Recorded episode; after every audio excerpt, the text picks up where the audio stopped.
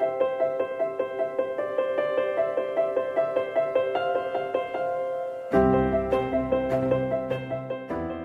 guys, welcome to Conscious Conversations. This is a platform for individuals to learn about FGC and hear compelling stories. My name is Aubrey Bailey, and today I am so delighted to be speaking with Shabana Feroze from Bahrain. She will be sharing her personal story with FGC along with her life experience and successes. I am super excited for this episode. So, without further ado, let me introduce Shabana.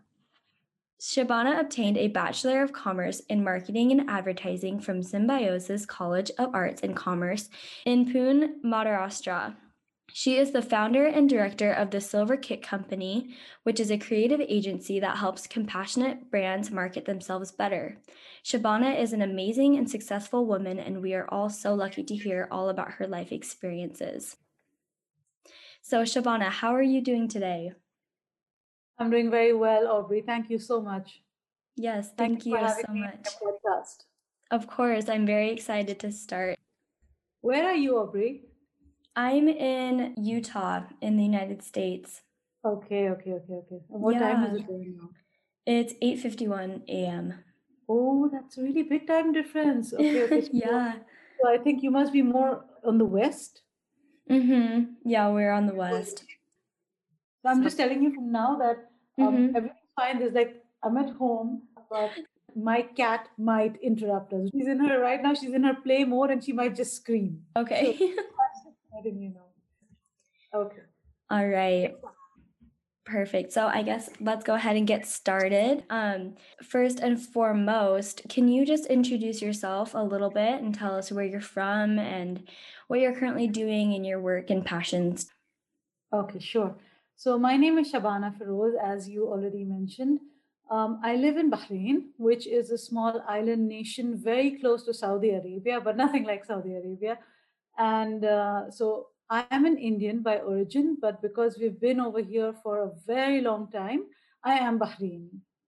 And uh, I'm 36 years old. I run a creative agency called the Silver Kick Company, like you mentioned.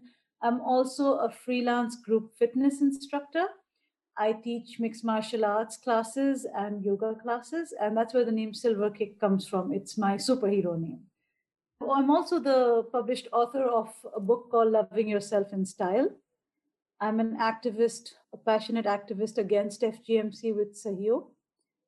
And um, I guess that's it. Um, I'm, I also do a lot of mentoring to startups over here because I started my own business here in Bahrain and these are all the things that i do and uh, i'm passionate about yeah thank you so much for sharing. Yeah i feel like we actually have a lot more in common than i first um, realized but i love working out too and that just excited me that you have your own like fitness thing and i think that's so awesome. I used to live in hawaii and would do yoga all the time so oh, love that. And i'm also in school right now doing graphic design and so the whole creative side i can totally relate yeah. to so this is awesome. Um, yeah. All right. So I listened to your story that Sahiyo posted on their YouTube page, and I was very moved. I was hoping you could tell us here so my listeners as well can feel that same kind of emotion. So please, if you're comfortable and willing, would you mind sharing your story? Yeah, sure. Um, so basically, I am part of a community, a Muslim community called the Dawoodi Bohra community that my family is a part of. And in this community, FGMC or Khatna, as they call it in the community, takes place. So it's a ritual where moms or grandmothers or aunts take their seven year old girls and they get type 1 FGC done, which is just cutting a part of the hood of the clitoris right? So now I live in Bahrain, and um, I'm pretty sure that it's illegal over here, even though it's not very clearly stated. But I'm pretty sure that it's illegal over here. And this, of course, this practice is it's not legalized in a lot of countries, or any country for that matter. So when I was seven years old, my mom took me to Hyderabad, India, where we used to go every year for our summer holidays. And one day she took me to this a really like dingy sort of house in some lane in Hyderabad, and um, there was this lady over there, and it was a very dark room, and she just told me to lie down and take off my underwear. And I was like, I was really, really shocked. And because my mom was there, I was like, okay. And then all I saw was a razor blade. And then I just felt a really sharp pain down there. And I remember just crying and screaming because of the shock and because of the pain. And uh, and then I was I was literally shoved a Toblerone, you know, the big Toblerones in my face. And the lady who cut me, uh, she she yelled at me to stop crying and to stop screaming. And I felt that wow. that was that was terrible because it was like you you hurt me, and then you don't you're not even letting me react. Mm-hmm. So and that's it. And the thing is that um, my memory blacked out. My memory blocked this event completely until maybe just a few years ago. Uh, maybe when I was 29, I think. And it was my younger brother who watched a documentary about Khatna, and I think it was Sahil's documentary. And mm-hmm. they said, um, my younger brother watched it, and then he was like, you know, it, it's so annoying that this still happens in our community. And that was the trigger that actually brought all my memories back. Yeah. Yeah, yeah. My, my memory had completely completely blocked it. And i was like oh my goodness you know just all the scenes they just came back to me just played out in front of my eyes and i was like oh my god that's right.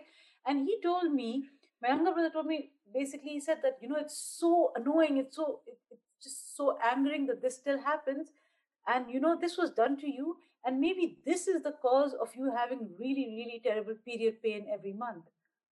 And I was like, oh my God. It you just know, the all started to make sense. Yeah, yeah, yeah, yeah, exactly. And I was like, oh my goodness.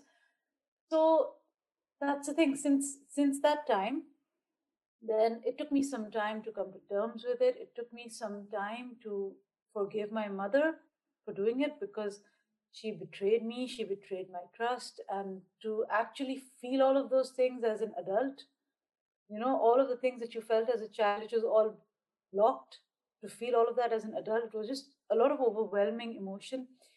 And it took me some time to like you know sort of talk to her to even bring myself to talk to her and i was so angry. That's all i felt. I was just really really angry because i was i was like my mother has a diploma in pharmacy. So she's an educated woman. My father's family is very liberated, they're very open-minded. My grandmother, my father's mother, she's very she was a very open-minded woman. So I was like, why was this done to me then? So that's what my mom said. She said that, you know, sorry, but your grandmother said it's tradition. It has to be done. That's it. Yeah. That was the entire reasoning. So the tradition trumped the knowledge of everything. Yeah, yeah, because that's what I asked my mom. I was like, You're an educated woman. Didn't you use your brain? You studied medicine. Mm-hmm. Didn't you use your brain that this is not important?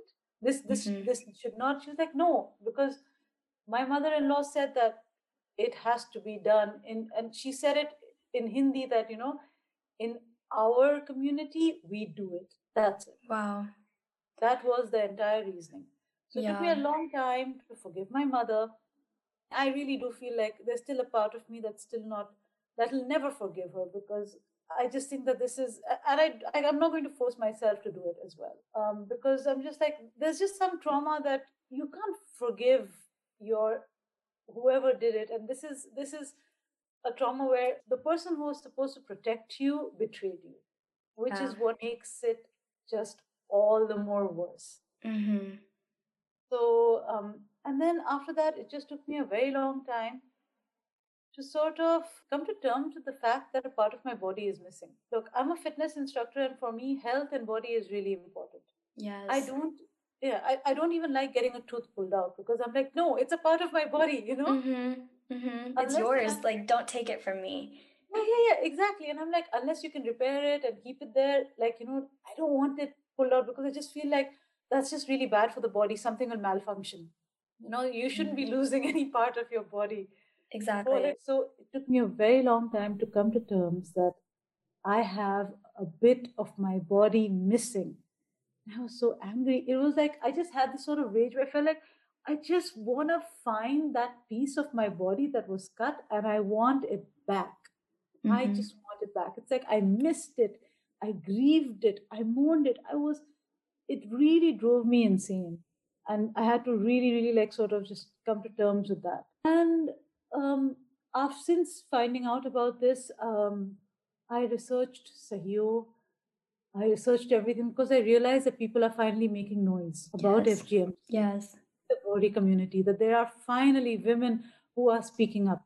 And this is the time when the Detroit case had happened. So I was really happy. I watched documentaries with uh, some of the co founders of Sahiyo, Aarefa and Mariya. They came on Jazeera TV.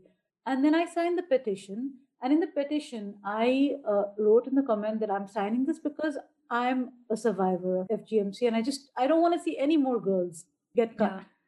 And that's when they reached out to me and they said, Would you like to tell your story? Uh, would you like to, like, you know, write a blog post for us? And then I was like, yes. And then they were like, would you like to volunteer? And I was like, yes, absolutely. So that's what I did. And that's how my role with Sahiyo started. And today I'm the official communications consultant for Sahiyo. Amazing. Yeah, thank you so much for sharing. I'm positive that we are all moved from hearing your experience and just all the emotion that you had to go through and take it all in. Um, it's just very admirable. So thank you.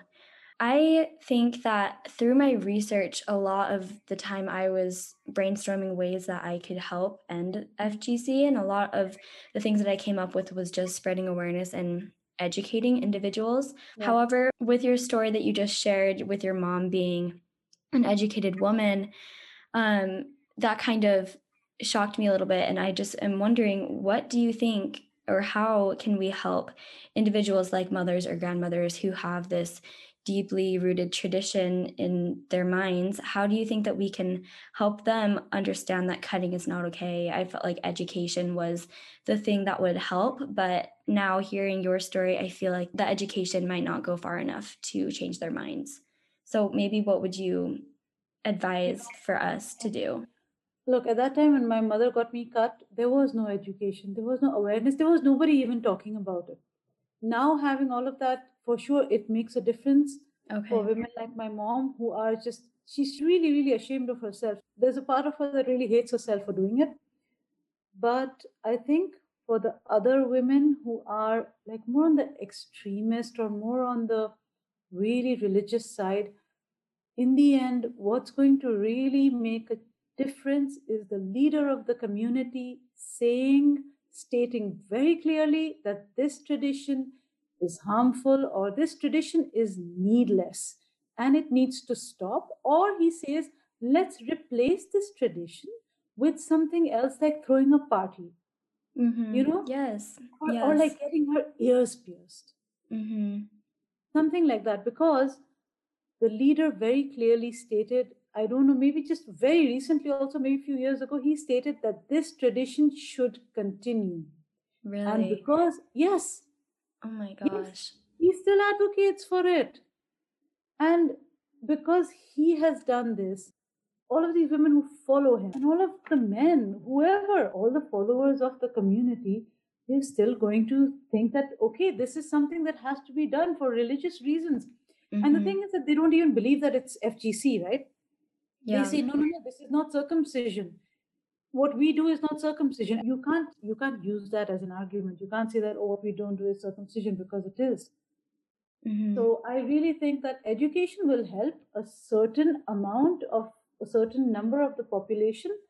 But what's really really going to end this is a directive coming from the top saying this is not required anymore. Let's let's change. Let's make a change yeah, I agree. And I mean, how do you even think that we can begin to make a difference to these leaders? I feel like sometimes we feel so small and we feel like there might not be anything that we can do. But I think, mm.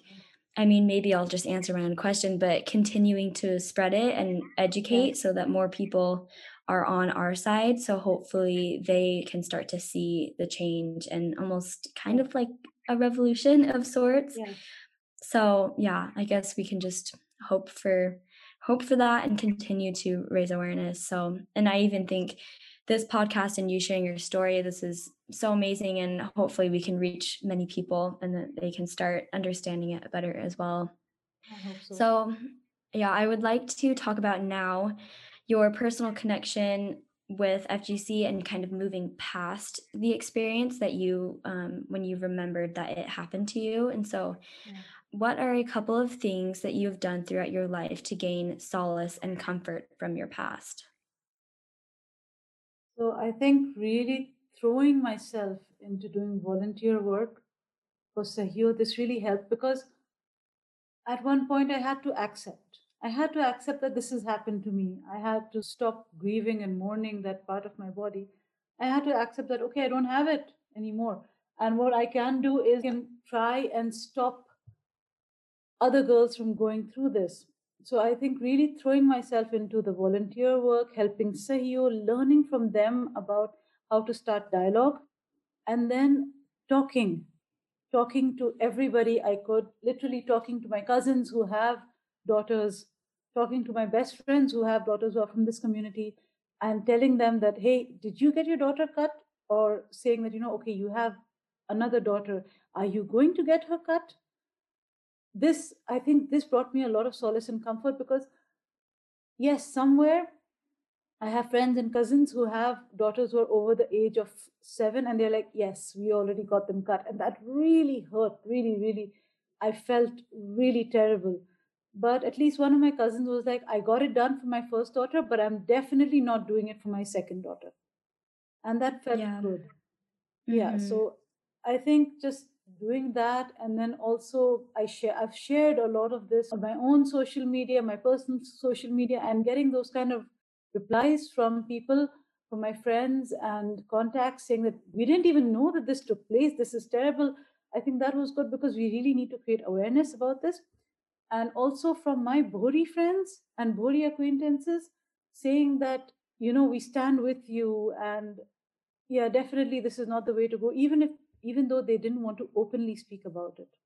They didn't want to like, you know, bring their names or anything because they feared any backlash from the community, but at least knowing that there are other women or that my voice is making a difference of what I'm saying and how I'm helping Sahiyo and what Sahiyo is doing is making a difference. It's at least getting these women to agree and say, yes, this has to stop, and no, we don't stand for it, and um, I'm with Sahiyo. Things like that that brought me solace and comfort. And I think another important factor that really brought me solace and comfort is my family and friends and my loved ones mm-hmm. because my mm-hmm. family is just totally anti Khatna. They're totally anti FGC. And all of them were like, what can we do? And, you know, I would like talk to my parents every day, talk to my brother about all of these things. And they helped in so many things. And just, just to make me feel better that, yes, this is terrible and this needs to end.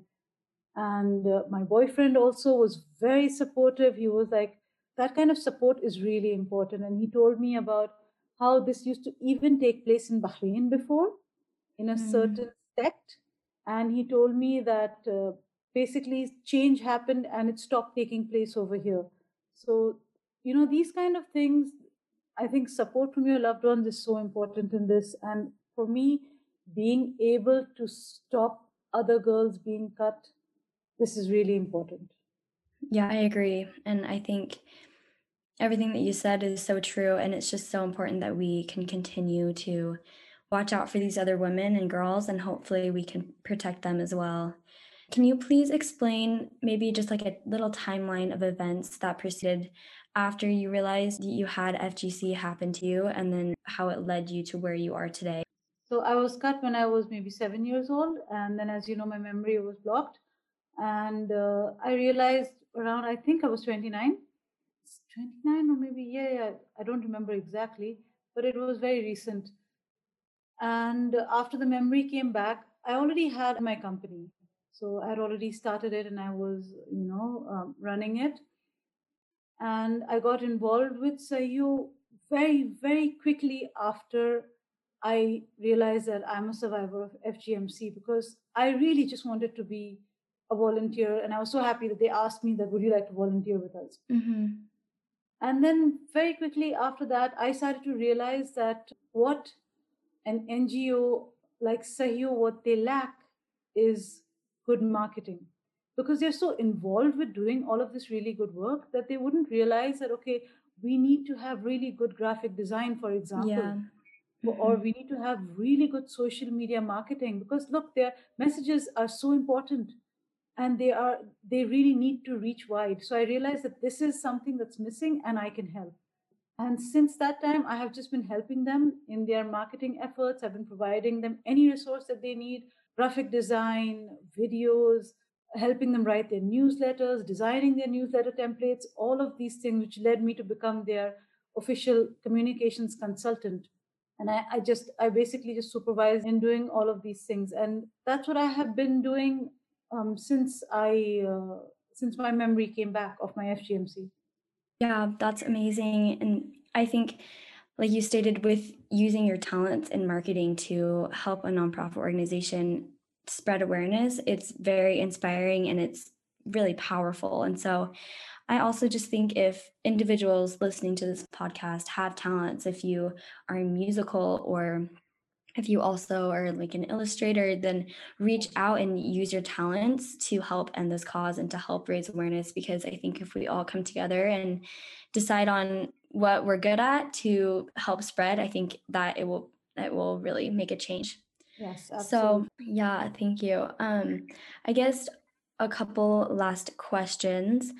If you could please just give us some advice. I'm thinking of women who might be listening to this who maybe have a secret that is close to them, whether they have been sexually abused or, you know, I don't know, anything along the lines of feeling violated. What advice would you give for them to feel empowered? I feel like sometimes women who have undergone some sort of trauma feel like they don't have worth and they are not confident. And we want them to say just because this happened to me it doesn't define me and i can still be empowered and make a difference. So um, yeah how have you become an empowered and successful woman and what advice would you give to other girls and women? So one of the things that i think really helped me and which i never i didn't think about that would help me is telling my story this is very important because sometimes we feel so ashamed of what has happened and we blame ourselves for all of it. We don't want to speak up about it, but when you start to tell your story, especially in a group of women who have already either undergone this or who are working to end it or who are just like-minded right this this really helps for you to feel part of a community that understands what all of this is about and they even understand it more than you yourself do at this point. This is very very important. It will bring you a lot of healing and comfort. And then to just be a part of this kind of group or community it's very therapeutic.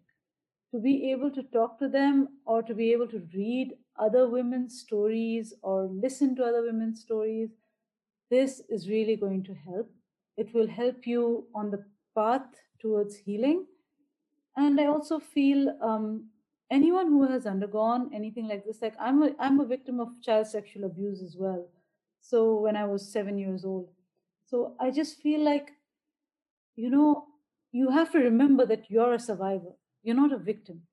And I feel like women who have actually gone through something like this, they're stronger than anything else because you've gone through it and you're still here. You're still surviving, you're breathing, you're living your life. And you have to remember that. And you have to remember that you can become stronger. You can look, I'm not going to say that you can forget what happened to you because you can never forget your trauma. And healing is always a journey, it's not a destination. But with that knowledge that you have gone through this, you can be really, really strong you can almost be a superhero because you know you have gone through this experience and in spite of it you're strong. You can achieve things in your life. You can make your life whatever you want. And i also feel like if you have gone through something like this then it gives you just more motivation to not let anyone tell you how to live your life. Exactly. You know, yeah, I really, really think that that's one of the reasons why I'm so stubborn. I'm so headstrong yes. that I'm like, yeah, because I'm just like, listen, like, you know, my mother got a part of my body cut when I was a kid. And my mother could not protect me from her own stepbrother who was sexually abusing me. So I'm just like, I'm not letting anybody tell me how no. to live my life. And it doesn't matter if you're a parent or family or a brother or anything. I am not telling you, I'm not letting you tell me how to live my life or even influence any decision of mine. Whatever I do is going to be for me because I have survived all of these things since I was a kid. Mm-hmm. And I can make myself whatever I want now. So I really, really feel that that's a very big part of who I am now. I, I think, love that. Absolutely yeah, love that. Mm-hmm. I love that you said that you're like these women and yourself, you can almost be like a superhero. Like you have that power. And just because something terrible has happened doesn't define you and you can yes. move past it and you are a source for other women to turn to and to see as an example and i think as us women we need to stick together and join together and form some sort of just a safe space and i think yes.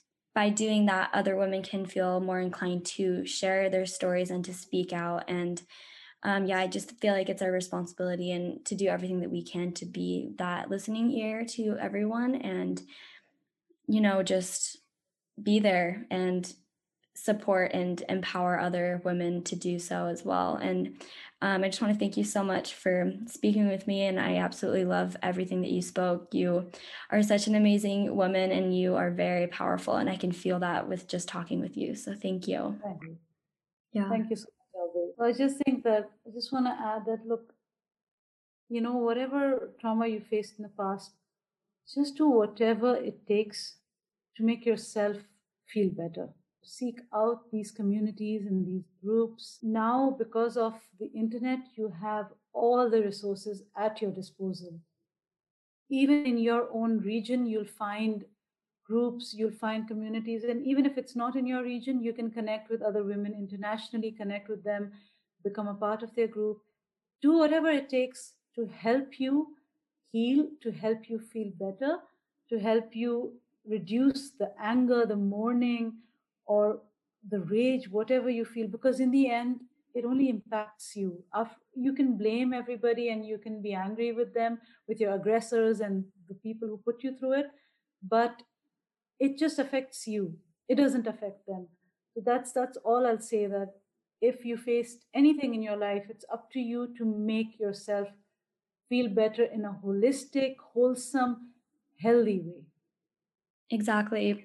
And I even think what more perfect of a timing than now, it being International Women's History Month. And I think maybe take this time to just feel empowered and to just maybe get outside of your comfort zone and speak out if you feel like you need to. So, yes. yeah, hopefully these women listening or just anyone will feel empowered. And yeah, we just hope for the best. So, thank you so much.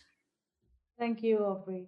Yeah. I'm glad you chose this topic because it really it really helps the more people that raise awareness about it in different ways and different methods it really helps exactly and i even feel like I mean, I was nervous to kind of choose this as a topic at first because I was like, oh, well, am I going to have to talk to this about my male professors? Like, what are they going to say? But then I was like, you know what? It's fine. Like, we need to talk about this. And so I was a little bit wary of choosing it, but I'm so happy that I stuck with it. And I kept telling my mom, and I was like, I'm just kind of nervous. And she's like, No, like you're so passionate about this, like you need to do it. And I was like, Yeah, you're right. So I'm also grateful that I stuck with it. And I think that it's going to be really great for people in Utah to learn more because here we kind of live in a bubble. And I feel like mm. people don't know a lot of things that happen, like sex trafficking just. I feel like entered into the conversation with social media and I think that this also needs to be shared. So yeah, yes, it'll be great. It's really, really great. It's really nice of you and really admirable of you. Oh, thank you so much. I hope you have a great day. Thank you. You too. I mm. love you. Bye. Bye.